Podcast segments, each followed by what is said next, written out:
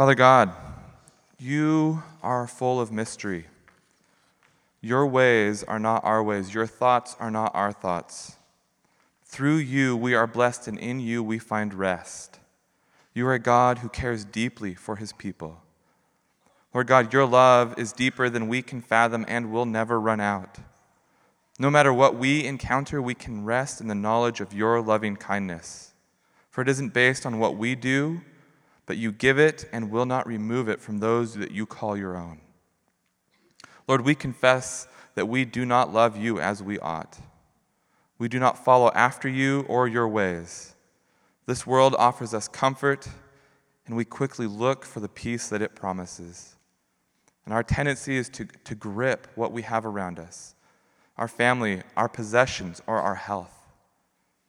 The anchor of our soul is frequently the surroundings that we find ourselves in. Forgive us for looking to the things of this world in hope.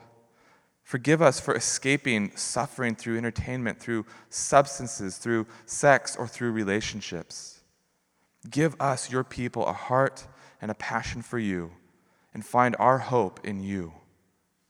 Lord, thank you for being good to us, for giving us a hope that will not pass away. Through all that we go through, your faithfulness is our hope. And thank you, Lord, that, that you will never leave us or abandon us and will hold us to the end.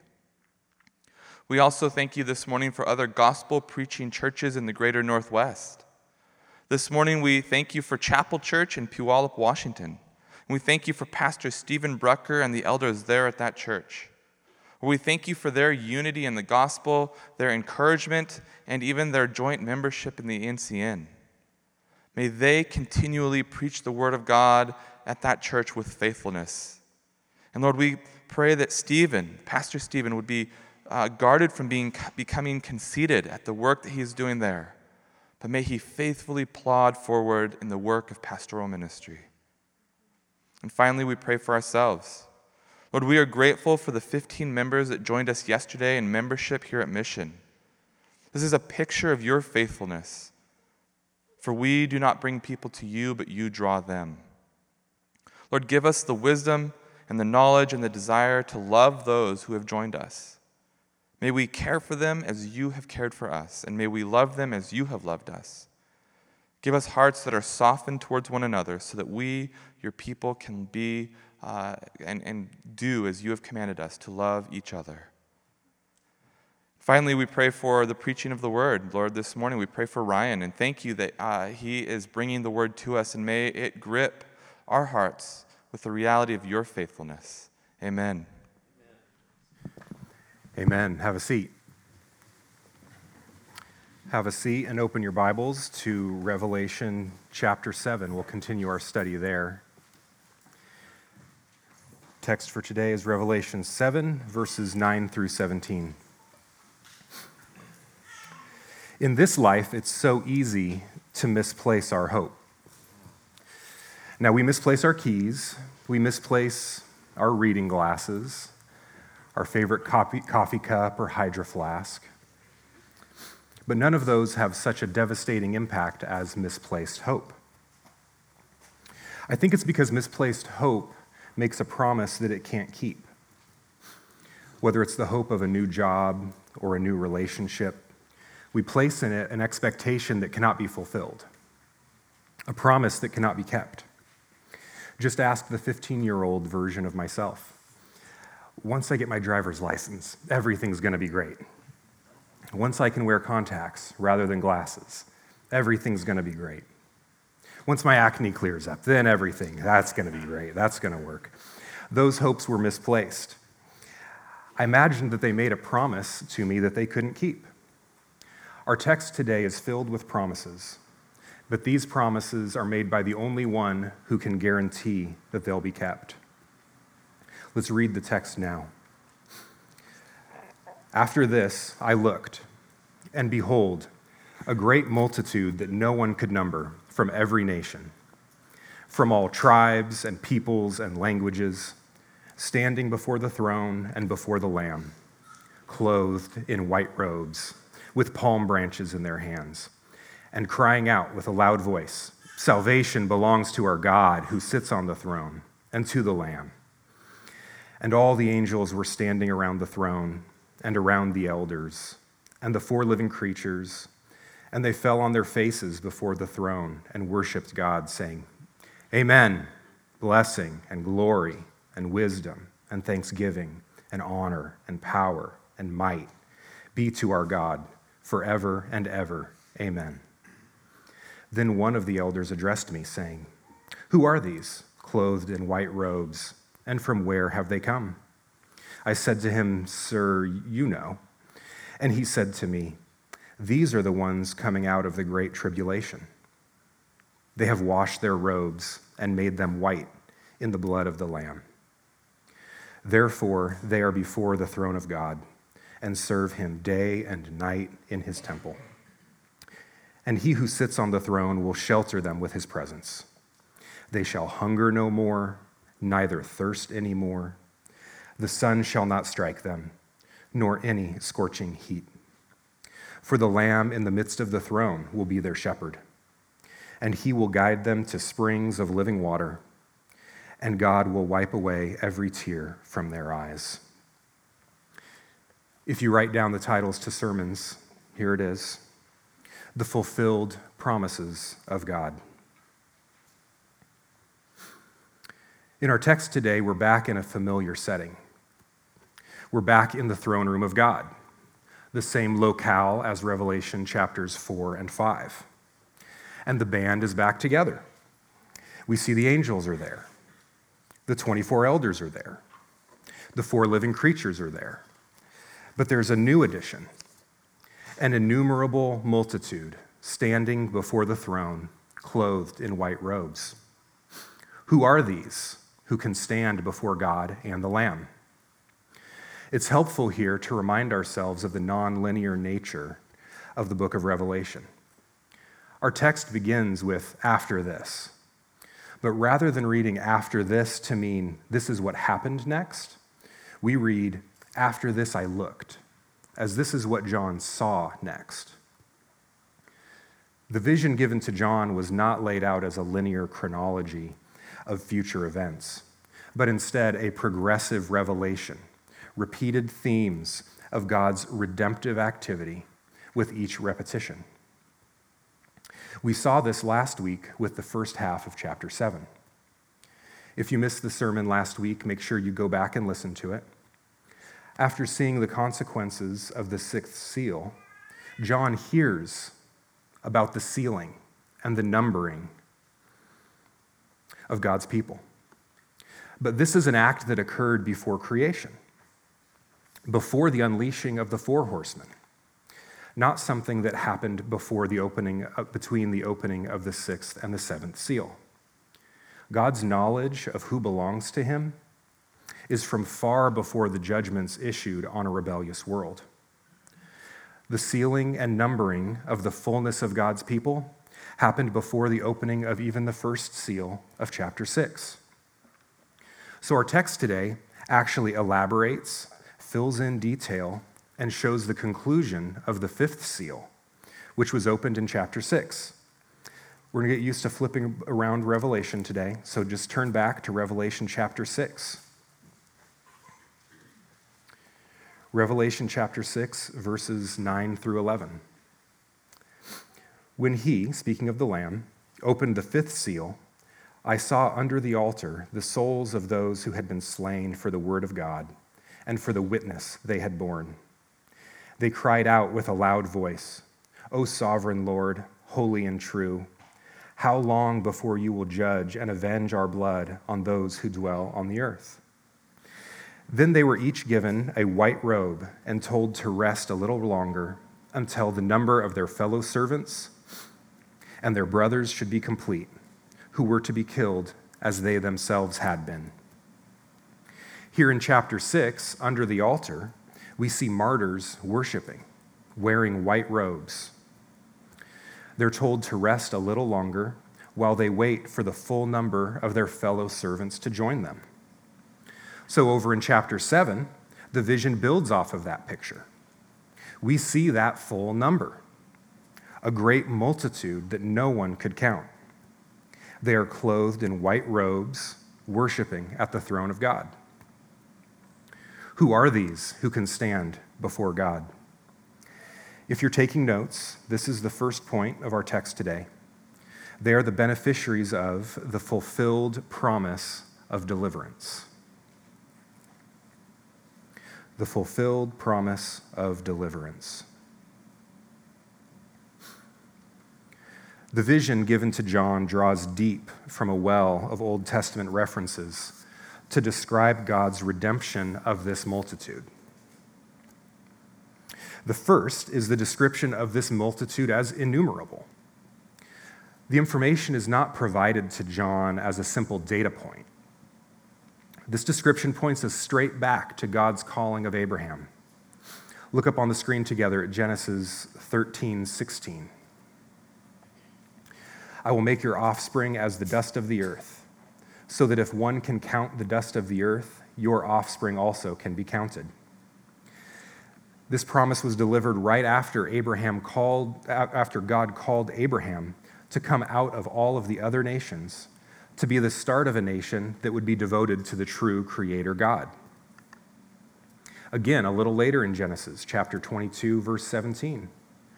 I will surely bless you and I will surely multiply your offspring as the stars of heaven and as the sand that is on the seashore, and your offspring shall possess the gate of his enemies. In the letter to the Hebrews, it says Abraham was as good as dead when this promise was made. It's the author's words, not mine, but from him innumerable descendants was, were born. So, when this vision that we're reading today tells us that a great multitude is before the throne, this isn't just to impress us or state a simple fact. The vision is telling us that God's promise to Abraham has been fulfilled. He has multiplied his offspring to a number that cannot be measured. Now, when we hear the word offspring, it usually refers to direct lineage. So the next phrase to describe the multitude before the throne of God and the Lamb illuminates a, a, theological truth for us. Jesus, in giving this vision to John, takes the Abrahamic promise of, of uh, deliverance and prom- the Abrahamic promise and applies it to people from every nation, tribe, and language. This formula explains that this is the full ingathering of all of God's people across time and from around the world. The ethnic division is broken, and all of the promises made to God's people in Israel are now given to God's church. This is further evidence that the 144,000 in the first half of Revelation chapter 7 represents all nations, not just ethnic Israel. The vision is comfortable taking symbols for Israel and applying them to all tribes and languages. This group and the glory of the vision is not limited to any specific group in time or genealogy. The first half of chapter 7 is God's promise of security in Him, and the second half is the fulfillment of that promise. The vision given to John is viewing the same group of people from three different perspectives. Chapter 6, martyrs under the throne. The same people again in the first half of chapter 7, bearing the seal of God's promise, ready for battle. And then in the last half of chapter 7, they are the celebrating victors, praising God who has fulfilled his promise. Additionally, this multitude is standing before the throne and before the Lamb. Now, this is just too good. This is a, a contrast between those facing the judgment of God and those experiencing the mercy of God. Revelation chapter 6, look at verses 15 through 17. Then the kings of the earth, and the great ones, and the generals, and the rich and the powerful, and everyone, slave and free, hid themselves in the caves and among the rocks of the mountains calling to the mountains and rocks, Fall on us and hide us from the face of him who is seated on the throne and from the wrath of the Lamb. For the great day of their wrath has come, and who can stand? This is a shocking contrast. One group, rather than calling on the true and living God, is calling on the rocks to hide them from the face of the one seated on the throne. They acknowledge he's on the throne, but they refuse to serve him. They can't believe anyone can stand before God because they cannot imagine bowing to him. They would rather die than serve God. But the group in chapter 7, remember, it's the same group that received the white robes when the fifth seal was opened. These white robes, a symbol of both purity and military victory, these are given to the martyrs, for they did not treasure their lives more than they treasured their Messiah. This group cannot imagine not bowing to God. They would rather die than reject God. This group is shown as a contrast to the group under the judgment of God. And they are also a parallel to the Lamb. As we've learned earlier in the series, this Lamb is Jesus. In chapter 5, remember, John is weeping because there's no one worthy to open the scroll. No one in heaven, no one on earth, no one under the earth is worthy to unfurl God's redemptive plan. But he's comforted by one of the elders. John hears him say, The lion, has, uh, the lion of Judah has conquered. All right, a lion. Now we're talking. John turns, but he sees a lamb standing as though slain. This is the great paradox of the Christian faith. The lamb did not conquer through his might or use of force. Those are worldly tools. He trusted God to vindicate him. He conquered through enduring loyalty to the one on the throne. He trusted God would come through on his promise. Now move to chapter 7, and John hears the number of the sealed. It's a great army that's numbered. An army, all right, now we're talking. But when he looks, he sees a multitude. He sees martyrs worshiping God and the Lamb because they endured persecution and never renounced God. The army did not conquer through might or use of force, those are worldly tools. They trusted God to vindicate them.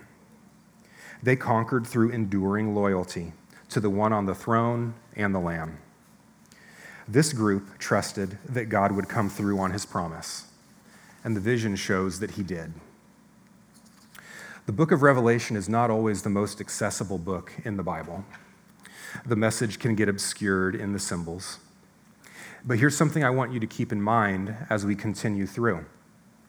The seeds of the rest of the book of Revelation are planted in the letters to the seven churches in chapters 2 and 3. Or if you don't like gardening, the ingredients for the rest of the book are present in chapters 2 and 3, the letters to the seven churches. Think back to the commendations, the warnings, the exhortations, the rewards. The rest of the book builds on them. Those churches are the original audience for the book, and the rest of the book contains encouragement for them to remain faithful to God. Let's look at one Revelation 3. Revelation 3, verses 4 and 5. Yet you have still a few names in Sardis, people who have not soiled their garments, and they will walk with me in white, for they are worthy. The one who conquers will be clothed thus in white garments, and I will never blot his name out of the book of life. I will confess his name before my Father and before his angels. Here is the promise of God to the church at Sardis that if they endure through tribulation, they will be clothed in white, with their name present with the Father and the angels. Does this sound connected to our text today in chapter 7? This is a vision of the fulfilled promise of God. The next imagery we're given are palm branches. The palm branches being waved are more imagery celebrating the work of God in the life of the people of God. The most familiar reference is Jesus' triumphal entry into Jerusalem before his crucifixion. The crowds welcomed him by waving palm branches. Palm branches in the ancient Near East were a symbol of victory across cultures. Whether on coins, seals, pottery, the palm branch was universally connected to victory. Additionally, the reference to palm branches is an allusion to the Feast of Tabernacles, given to Israel in Leviticus. This was a feast celebrated at the time of harvest. The Israelites would build shelters out of palm branches as thankfulness for God's provision and to commemorate the protection God gave them during their journey out of Egypt. This feast made clear who provided for the needs of Israel. The multitude standing before the throne is the harvest of God, and they have enjoyed God's sheltering hand during their own journey out of the world and into God's presence. Describing the people of God as a harvest and their gathering as a feast is a recurring theme that we'll see throughout the rest of Revelation. Next, we hear the multitude crying out with a loud voice Salvation belongs to our God, who sits on the throne, and to the Lamb. These are the praises of the redeemed. Now, from an earthly perspective, this is strange. If they're alive before God and the Lamb in their throne room, then they died on earth. Later in our text, in verse 13, it says they came out of the great tribulation. What were they saved from if it wasn't from tribulation and death. These are the praises of believers who have been spared from the judgment of God and the Lamb that issued forth from the opening of the sixth seal. They recognize that the deliverance they really need is deliverance from judgment for their sin. They needed deliverance from being given over to the fate of all who oppose God. They needed deliverance from the fate of all who set themselves up as their own God. One of the tactics of the enemy is to make us numb to this need for our personal deliverance from judgment for our sin. We're tempted to place judgment on sin for basically anyone who isn't us, or we're tempted to downplay our sin, making ourselves the judge of what is right or wrong. Or we seek to be delivered from discomfort in this life and hope that the next one will be comfortable as well. Here's an application question for you to consider during this week. What kind of deliverance or salvation are you seeking?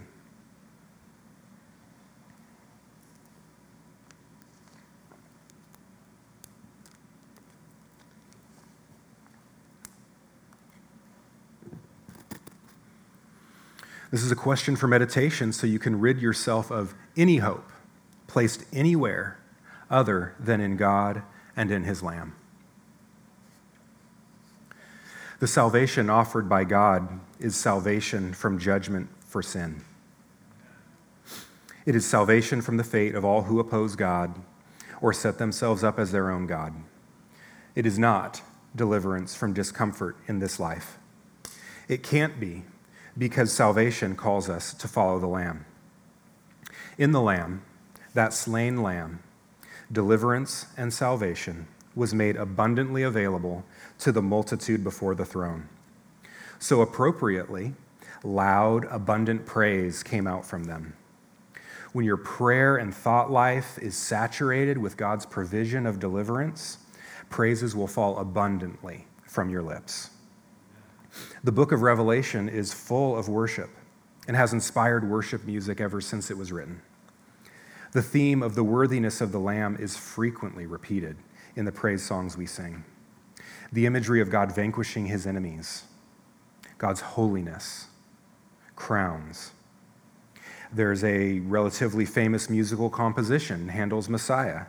It has multiple direct re- references to Revelation. Think of the line from the chorus For the Lord God omnipotent reigneth. That's Revelation 19.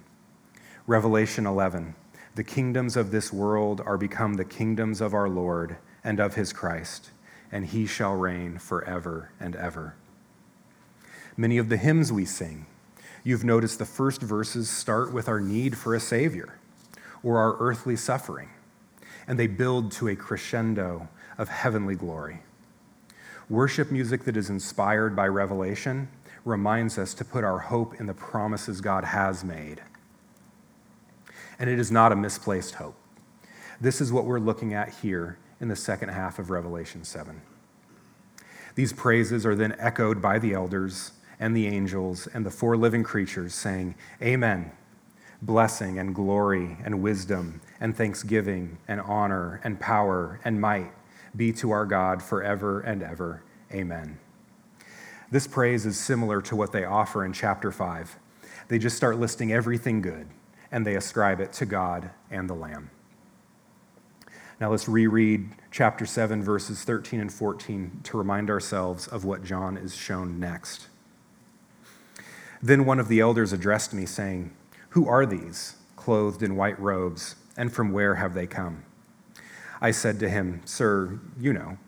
And he said to me, These are the ones coming out of the great tribulation.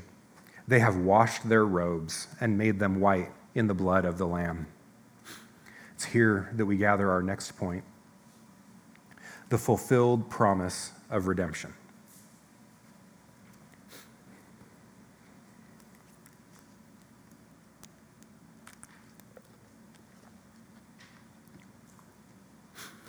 One of the 24 elders asks John if he knows the identity of this multitude.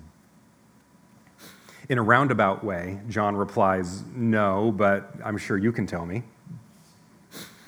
The elder says that this innumerable group has come out of or through the Great Tribulation.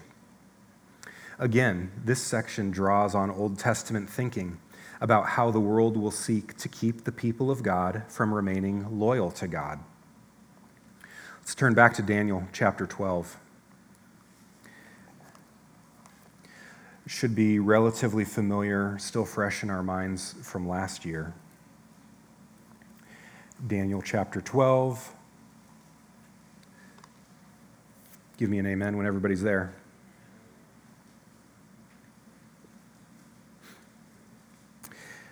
At that time shall arise Michael, the great prince who has charge of your people, and there shall be a time of trouble, such as has never been since there was a nation till that time. But at that time your people shall be delivered everyone whose name shall be found written in the book. And many of those who sleep in the dust of the earth shall awake, some to everlasting life, and some to shame and everlasting contempt. And those who are wise shall shine like the brightness of the sky above, and those who turn many to righteousness like the stars forever and ever. Then go down to verse 13. The angel says to Daniel, But go your way till the end and you shall rest and shall stand in your allotted place at the end of days. Here, Daniel is given a message through a vision that God's people will suffer a time of great trouble. But at the end of it, they will rise to everlasting life. The message given to Daniel in verse 13 promises that he will rest. Think of the souls under the altar after the fifth seal was opened. They were told to rest and he will stand in his allotted place. Think of our text today, with the multitude standing before the throne of God and the Lamb. This glory comes after tribulation. This message isn't just here in Daniel, though. Look on the screen at John 16 33.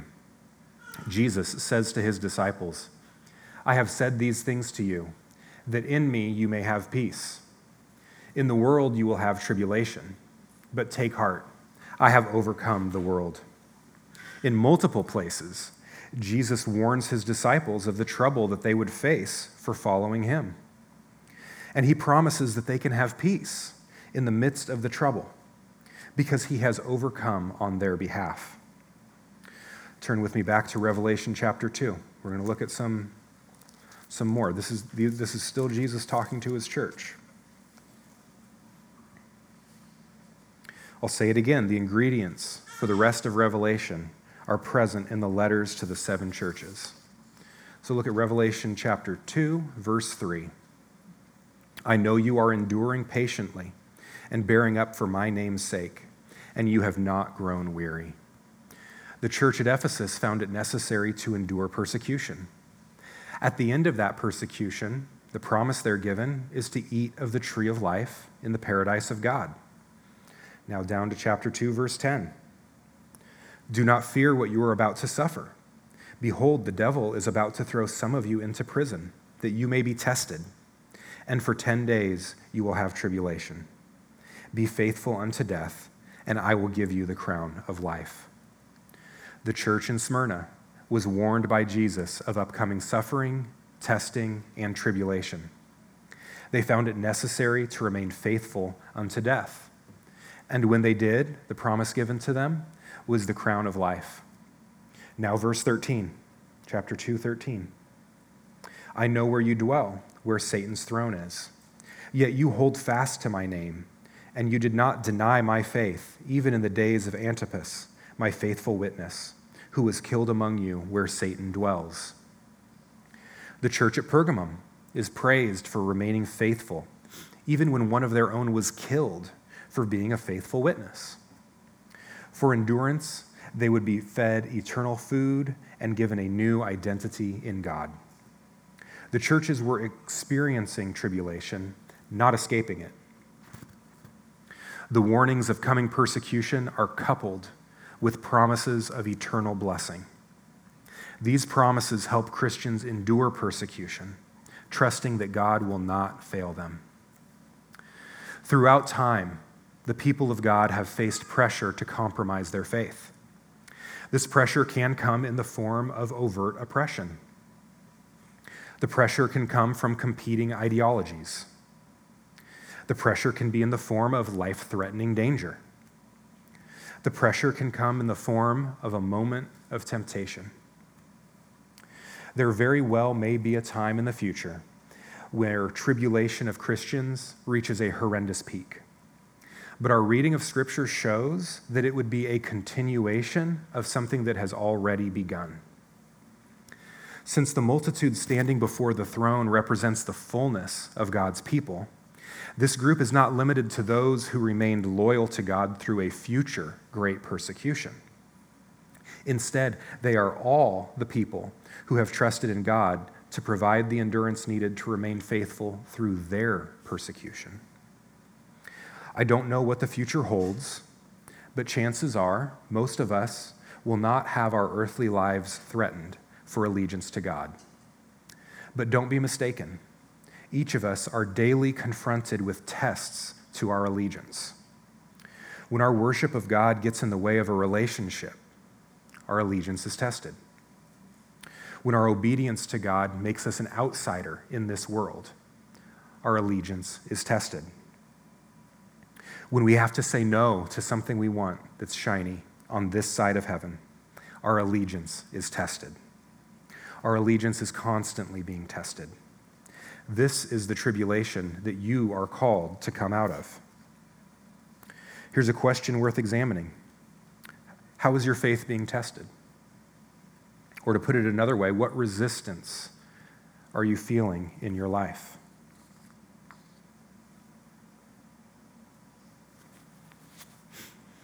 It may not feel worthy of being called the Great Tribulation, but it is, it is a trial placed in your life to reveal where your allegiance lies. Is it resistance to setting aside some certain sin? Are you feeling resistance to being identified or associated with Christ and his church? This is the tribulation that you are being called that you are called to come out of. There's a temptation in modern interpretation of this passage to identify when the Great Tribulation will occur. But that misses the point of this section. The important part is who the people identify with as they suffer. This is not the first time that blood has been used to represent identification. Think back to the Passover. There, a meal of lamb was shared and the blood from the lamb was used to mark the Israelite doorposts. They were identified as God's people, and they were preserved from the plague of the death of the firstborn in Egypt. Here in Revelation 7, rather than putting the blood on the doorposts, though, they are washing their clothes in the blood. The vision takes identification with Christ to a whole new level. And in their identification with the Lamb, their souls are preserved. These are the people who identify with the Lamb, those who conquer through their endurance of suffering. They have not escaped from pain through a rapture. Instead, they remained faithful to the very end of their lives. Turn to Hebrews 10. This is our New Testament reading for today. We'll look at that again. Hebrews 10, verses 32 through 39. This spells out a little more what we're talking about. But recall the former days when, after you were enlightened, you endured a hard struggle with sufferings, sometimes being publicly exposed to reproach and affliction, and sometimes being partners with those so treated. For you had compassion on those in prison and you joyfully accepted the plundering of your property, since you knew that you yourselves had a better possession and an abiding one. Therefore, do not throw away your confidence, which has a great reward. For you have need of endurance, so that when you have done the will of God, you may receive what is promised. For yet a little while, and the coming one will come and will not delay. But my righteous one shall live by faith. And if he shrinks back, my soul has no pleasure in him. But we are not of those who shrink back and are destroyed, but of those who have faith and preserve their souls. The exhortation here is that believers can endure suffering, public reproach, affliction. They can associate with prisoners. They can have their possessions plundered, all for the sake of their identification with Christ. And at the same time, hold complete confidence that they will receive the great reward that God has promised the preservation of their souls. This is the promise of redemption that God has made and delivered on. Believers begin identifying with Christ with their baptism. We're going to do some baptizing here next week. The Apostle Paul says in Romans 6 that to be baptized is to be baptized into Jesus' death. The believer follows Jesus in his death so that they can follow him into his life. Here's one of the reasons that Jesus' resurrection is so important. He was raised as the firstfruits of a whole harvest. His death and resurrection secured us for him, and we will follow the same path a faithful death and a glorious resurrection. Back in Revelation 7 again, I'm picturing the, these people who stayed loyal to God despite all kinds of persecution. And I can hear and see their joy as they wash their robes in the blood of the Lamb. In so doing, they identify with the Lamb and they are also purified. The need for purification to be in God's presence goes back to the time of Moses. Think of his need to uh, remove his sandals when he approaches an interaction with God. Or later in Exodus, when the nation of Israel approaches Mount Sinai to make a covenant with God, they have to wash their clothes first as a symbol of their need for purification before going near his mountain. In the sacrificial system of the Old Testament, blood from sacrifices was sprinkled on the altar inside the temple to purify it so that God's presence would remain with the nation of Israel. But here in our text, the blood is used to wash the very robes of the people. The people were cleansed of any stain that would make them unfit for God's presence. They were not approaching a holy mountain or a holy place. They were in the presence of the Holy One. They needed to be purified before entering the very throne room of God. Look on the screen at how the Apostle Paul puts it in his letter to Titus. Titus 2 11 through 14. For the grace of God has appeared, bringing salvation for all people, training us to renounce ungodliness and worldly passions, and to live self controlled, upright, and godly lives in the present age, waiting for our blessed hope, the appearing of the glory of our great God and Savior Jesus Christ, who gave himself for us to redeem us from all lawlessness and to purify for himself a people for his own possession who are zealous for good works. How did Jesus accomplish this? By identifying with us. He became a man, gave himself for us. He redeemed us. He identified it with our sin, and he died a death he did not deserve. When you sin, you earn death, and Jesus never sinned. The righteous blood that was shed in his death is that purifying force, making us fit for God's presence. The believer who endures is the same one who recognizes they have sin that needs forgiveness. And rather than striving through good works to make themselves good enough for God, as if that's a thing, they trust in God to cleanse them from their sin. The believer needs to hear this every day. It's far too easy to convince ourselves that we are righteous.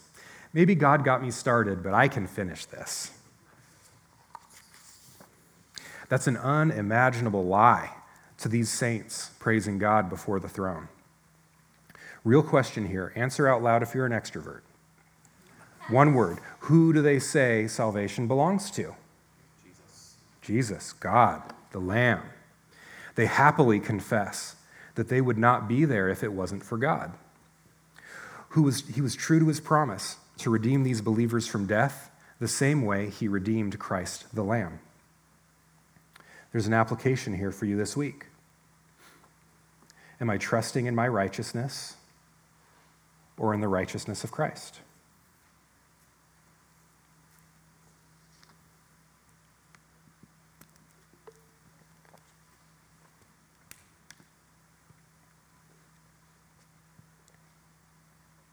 If this is new to you, or you've not made that happy profession of your loyalty to God and the Lamb, then ask the person who brought you to tell you more. Or find one of the pastors after the service. We would be happy to share more about what it means to identify with the Lamb in his death, to be baptized, to join the church, and be given this promise of final redemption. Our final section today shows the final point the fulfilled promise of provision. Read it one more time. Therefore, they are before the throne of God and serve him day and night in his temple. And he who sits on the throne will shelter them with his presence. They shall hunger no more, neither thirst any more. The sun shall not strike them, nor any scorching heat. For the Lamb in the midst of the throne will be their shepherd, and he will guide them to springs of living water and God will wipe away every tear from their eyes. Again, the Old Testament influence on this vision that John records is thick. To serve in the temple of God positions the multitudes as priests of God. But rather than serving in a physical temple symbolizing God's presence, they're serving in the actual presence of God. What a gift the purifying death of Christ is. We aren't going to go to this Old Testament reference today, so I want you to read it this week. Read it side by side with Revelation 7. That's Ezekiel 37. Read Revelation 7, read Ezekiel 37, compare. It, that, it, the chapter in Ezekiel is famous as the dry bones passage in Ezekiel. See how many connections are being made when you read it side by side. Those who died are brought to life, cleansing, David from the tribe of Judah, and Jesus, the lion of Judah, a shepherd king, God dwelling in their midst. These are all things the vision draws on to explain the eternal spiritual truth that John passes on to us. The vision continues to draw on Old Testament references when it describes the comfort provided to these saints. Look at the screen for Isaiah 49:10. They shall not hunger or thirst, neither scorching wind nor sun shall strike them. For he who has pity on them will lead them, and by springs of water will guide them. The multitudes before the throne here are experiencing the fulfillment of that promise. Consider this, though. Who is comforted by a promise that they will never hunger or thirst? Those who have hunger or thirst. Who is comforted by a promise that they will be sheltered from the wind and the sun? Those who do not have shelter from the wind and the sun. The great promise of these Old Testament texts is that those who suffer for the sake of their loyalty to God will one day be comforted, whatever that suffering may be. And John shares with us a vision of those promises being fulfilled. Those seven churches that Revelation was originally written to needed to hear that this comfort was waiting for them on the other side of tribulation. And who led them to that place of comfort? The Lamb that is a shepherd. Jesus is the good shepherd who lovingly cares for and corrects his sheep.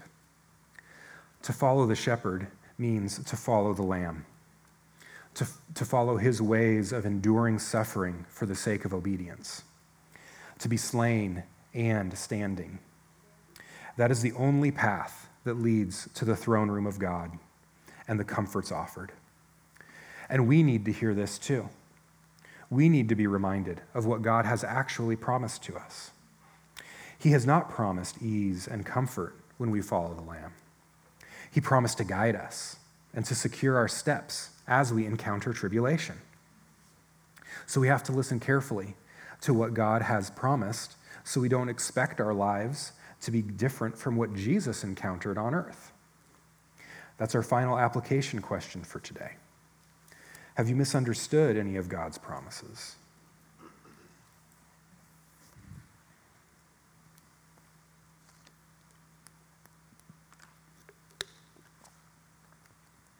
There are so many ways you can do this. Maybe you place expectations on church that you shouldn't. Maybe you expect God to take away a sinful habit with a snap. Maybe you expect Him to cure a relationship. What He's actually promised is through those tribulations, He will deliver you into His presence, redeem you from your sins, and guide you under His shelter so you can resist during tribulation. Today is a good day to uh, realign your understanding of God's promises with what Scripture has presented to us. The vision given to John is meant to tell God's people that their hope is not misplaced. And this is true. This is what we all have in common here.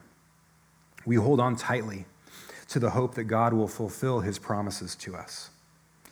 Our gathering here and the songs we sing and the communion we are about to take is just a taste of a glimpse of the eternal glory we will see as we follow Jesus, who is the Lamb of God and our shepherd, into his throne room.